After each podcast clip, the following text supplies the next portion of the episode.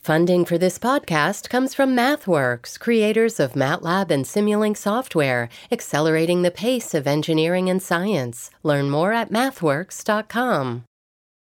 When you need mealtime inspiration, it's worth shopping Kroger, where you'll find over 30,000 mouthwatering choices that excite your inner foodie. And no matter what tasty choice you make, you'll enjoy our everyday low prices, plus extra ways to save, like digital coupons worth over $600 each week. You can also save up to $1 off per gallon at the pump with fuel points. More savings and more inspiring flavors make shopping Kroger worth it every time. Kroger, fresh for everyone. Fuel restrictions apply.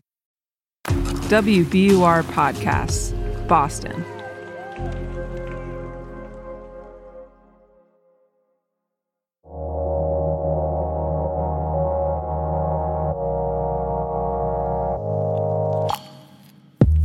Hey listeners, this is producer Quincy Walters.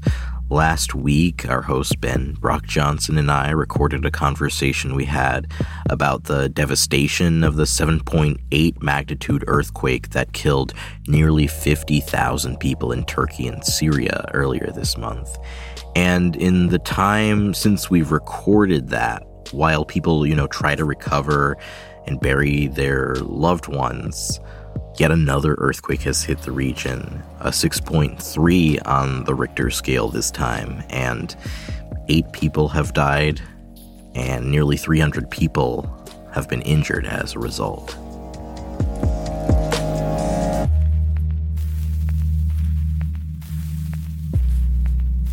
Hello, Quincy. Hey, Ben. I hope you're doing okay. I think it's been a weird time. The world seems to be in a lot of trouble.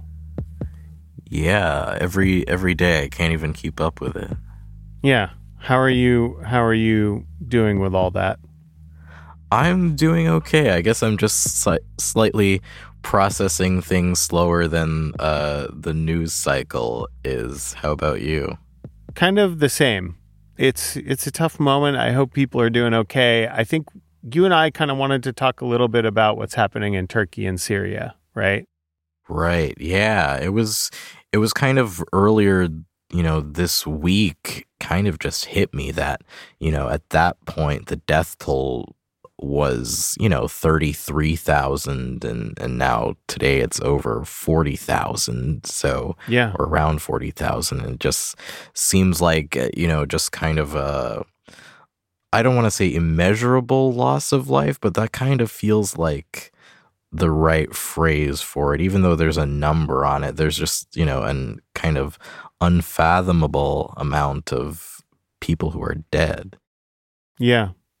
Yeah, it's really sad. I think it's hard to know what to do in this moment. And if it's okay, I want to talk to you about kind of the way that I experienced this news happening, and also some interesting ways in which I think Reddit is reacting.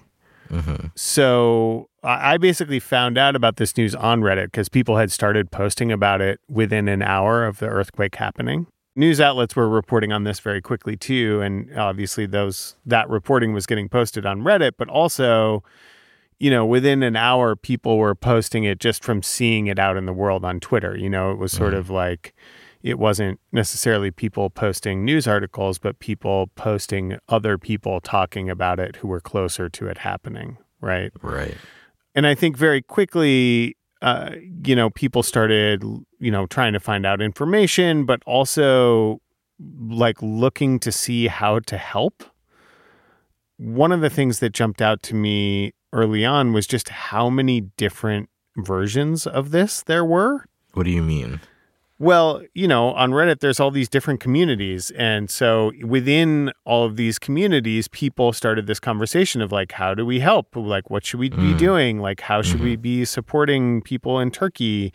And, with this kind of thing, there's, it's always complicated. There's, I don't know, some of that effort can feel sort of, I don't know if token's the right word, but there's also a lot of fraud that happens around this kind of thing, right? So it's tricky when you're talking about finding ways to support, and you're just just doing cyber from your basement, as Donald Trump would describe us. Right. you know, one of the things that jumped out to me, one of the, you know, posts on Reddit that jumped out to me early on was that the Arsenal subreddit, a football club in the UK, started to talk about how to raise money and post about how to raise money. And that got a ton of comments on it and, you know, a lot of people reacting to it, and the post stayed up, even though it wasn't directly Arsenal football related. Mm-hmm. Another thing that jumped out to me was a K-pop group. Interesting. So there's a K-pop subreddit, and I'm going to tell you right now, Quincy, I am not a K-pop fan, although I, you know. Man, no judgment if you are, Ben. No, I mean, I would love to be. I just don't know anything about it, so I'm going to sound very dumb right now. It's not BTS, is it? It's Itzy. Oh, I've not heard of it. ITZY, r/ITZY is the name of the subreddit. It says a community for fans of Itzy, a K-pop group.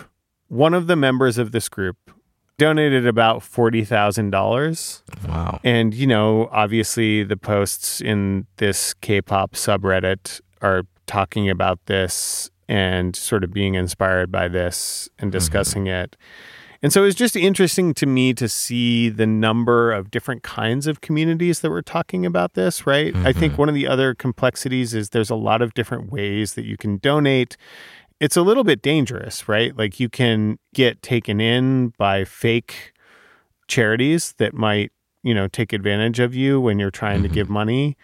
There was a really like well done post that got cross posted to this Turkey subreddit and to a number of other subreddits that was just like this huge list of different kinds of charities, what they actually did, like whether they were, you know, giving supplies or about actually supporting workers trying to pull people out of the rubble, or a different kind of charity.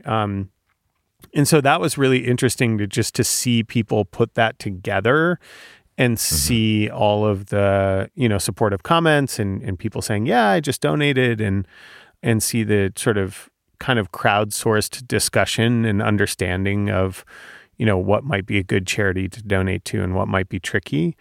Right, that's good. I guess after, you know, so many sort of tragedies, it's kind of like there's enough data to know which charities and organizations are reputable and good on their word and maybe which ones aren't. Yeah, that's right. Another couple of posts just to tell you about. One was, it was pretty interesting. This got sort of posted all over the place, but apparently 3 days before this earthquake happened, a Twitter user actually a researcher predicted that a 7.5 or higher earthquake would affect this region.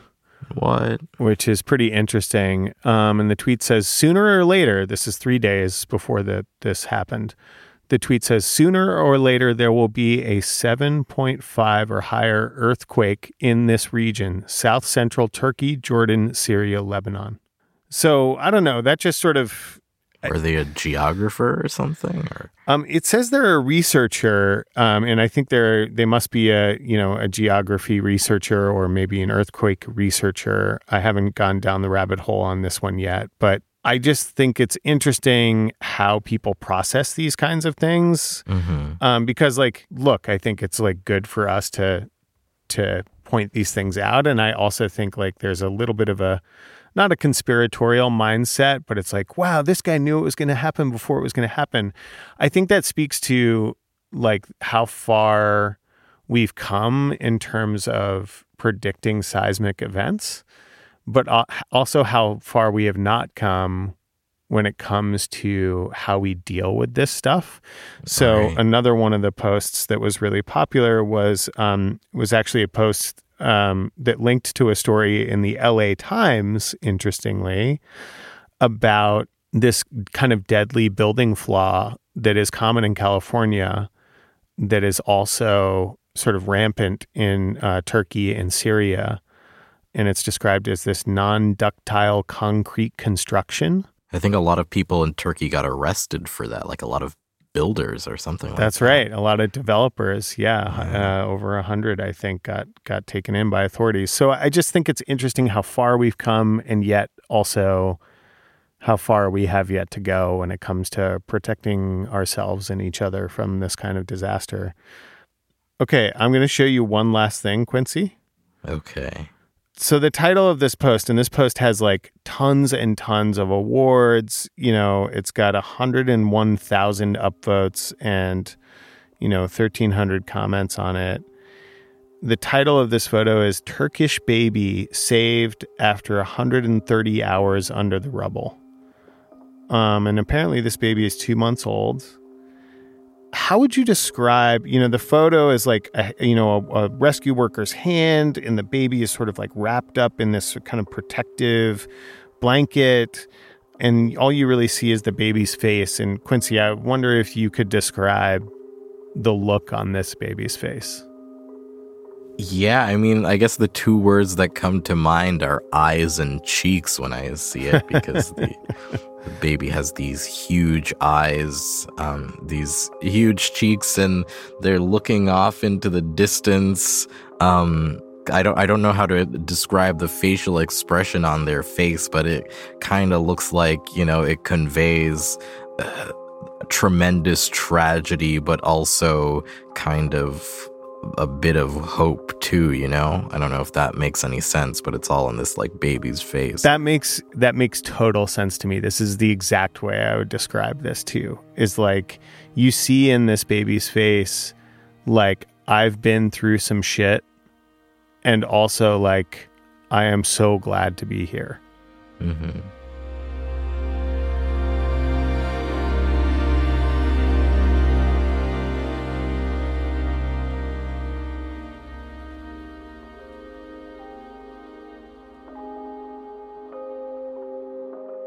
We will post this picture, and we'll post, what we think is a pretty comprehensive list of charities that you can give to further give your support, even if you're not in the region.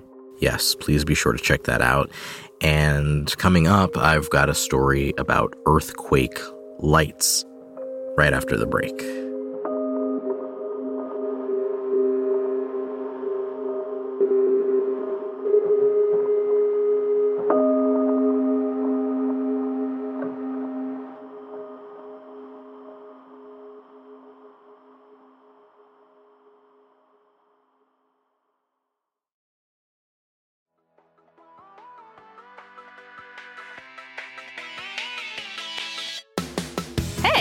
Candace Lim. And I'm Rachel Hampton. We're the hosts of ICYMI, Slate's podcast about internet culture. And we want to help you make sense of the need-to-know internet stories of the week. Consider us your internet historians of past, present, and future.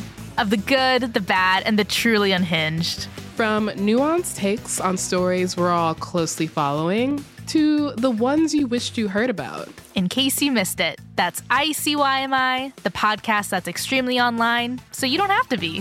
Follow and listen now.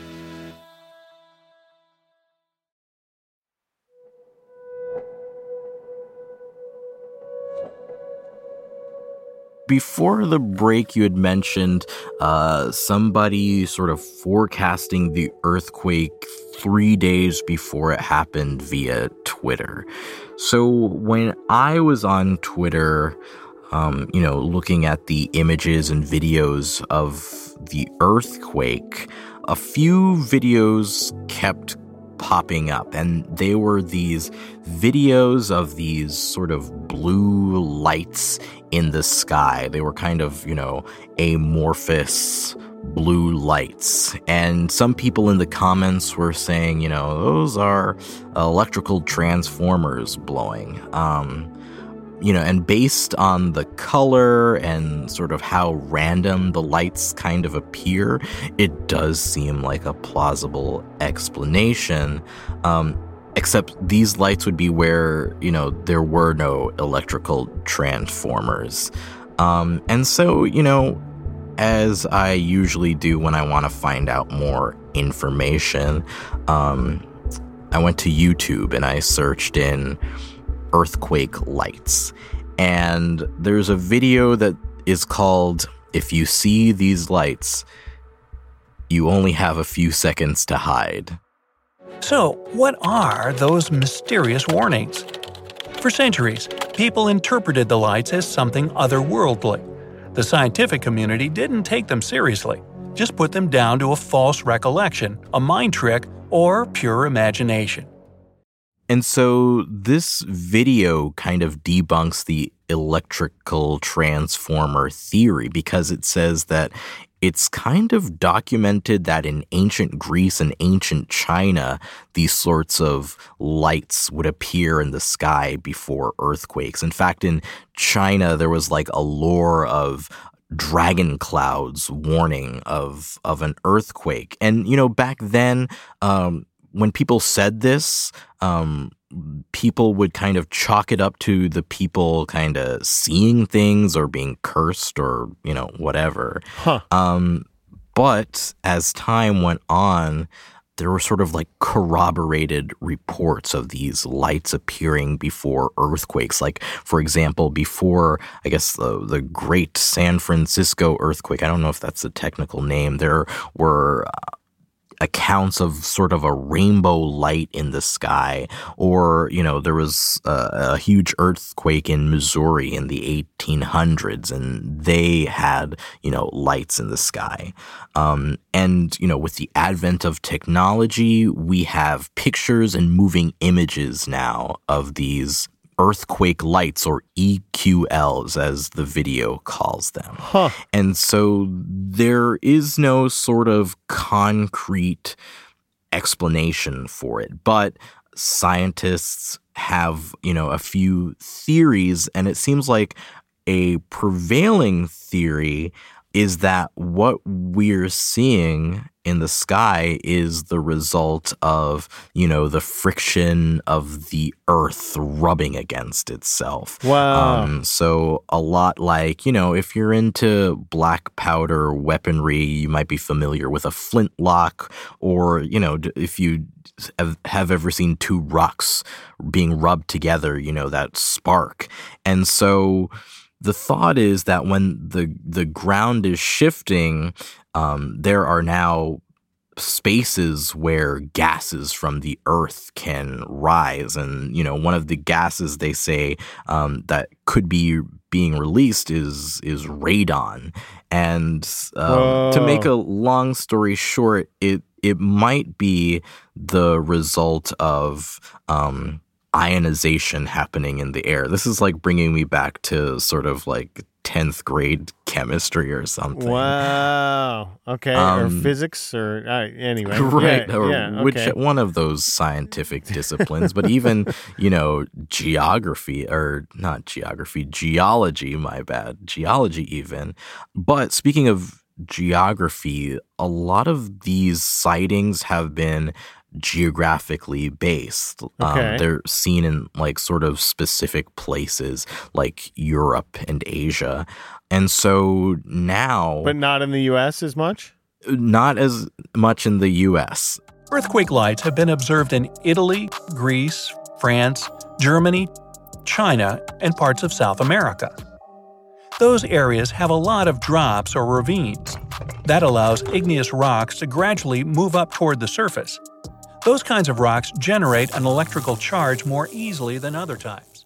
But it goes back to, you know, that guy on Twitter you mentioned kind of forecasting the earthquake. At the end of this video called, you know, "If You See These Lights, You Only Have, you know, a Few Moments to Hide," or whatever, it said that geologists are trying to better forecast earthquakes. And recently, you know, in these discussions, earthquake lights have been brought up as a way to forecast earthquakes happening. So, you know, we won't have this devastating amount of loss of life like, you know, we're seeing now. Quincy, do you, like, what do you think? You've watched some video of this now. Does it seem legit? I mean, I can see there's like a wiki article about it and, you know, certainly some chatter about it online. What's your impression now that you've like looked at some video footage? I really don't know what to think of it. It's a really interesting thing to see. Like, if you haven't seen it, I encourage you to look up earthquake lights. It's kind of just one of those things that scientifically it makes sense, but when you're seeing it, it just looks otherworldly. But I'm hoping that, you know, from this awareness now that, you know, maybe recognizing these lights will help people better forecast when these things are going to happen. Just like in the last day, Quincy, it looks like USA Today has done a piece about this, and people are putting it on Instagram and TikTok, of course. Right. But interestingly, some of the video that people have posted mm-hmm. is actually video of a rocket in Kazakhstan. Oh, dear. And it was filmed in 2022. Okay. So this is not, I'm not saying that what you're describing is not a thing, but I'm just saying what's interesting about this kind of thing, right, is because it's not sort of conclusive in terms of like where it comes from and what it is. Of course, it's being turned into misinformation and disinformation by the platforms. It's really interesting. And there are also, like, you know, videos saying that this is from the recent earthquake when, in fact, it could be, you know, from an earthquake that happened in Japan, you know, last year, or in Mexico last year. Right.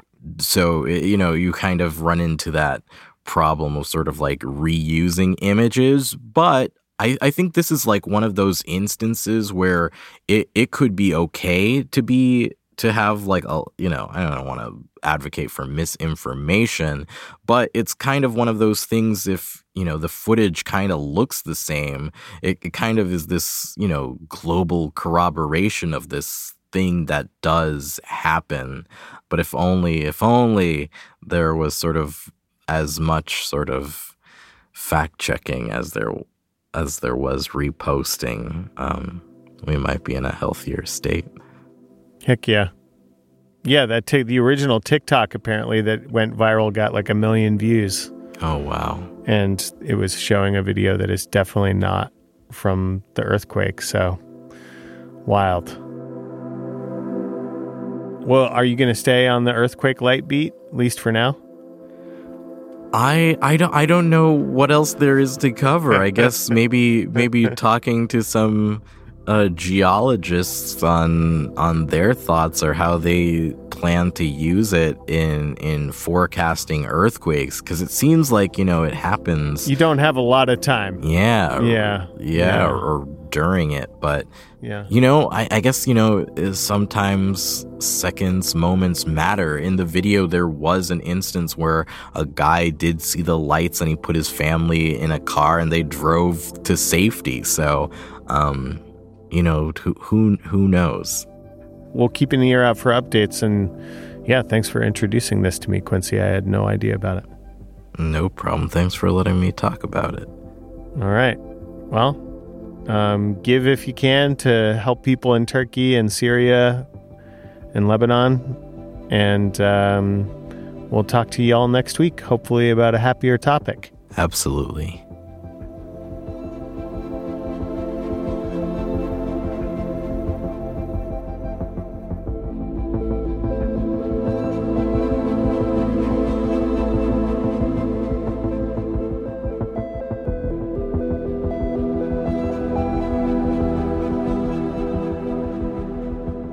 Endless Thread is a production of WBUR, Boston's NPR station. This episode was produced by Nora Sachs and co-hosted by Ben Brock Johnson and myself. Mix and sound design by Emily Chankowski. Thanks for listening.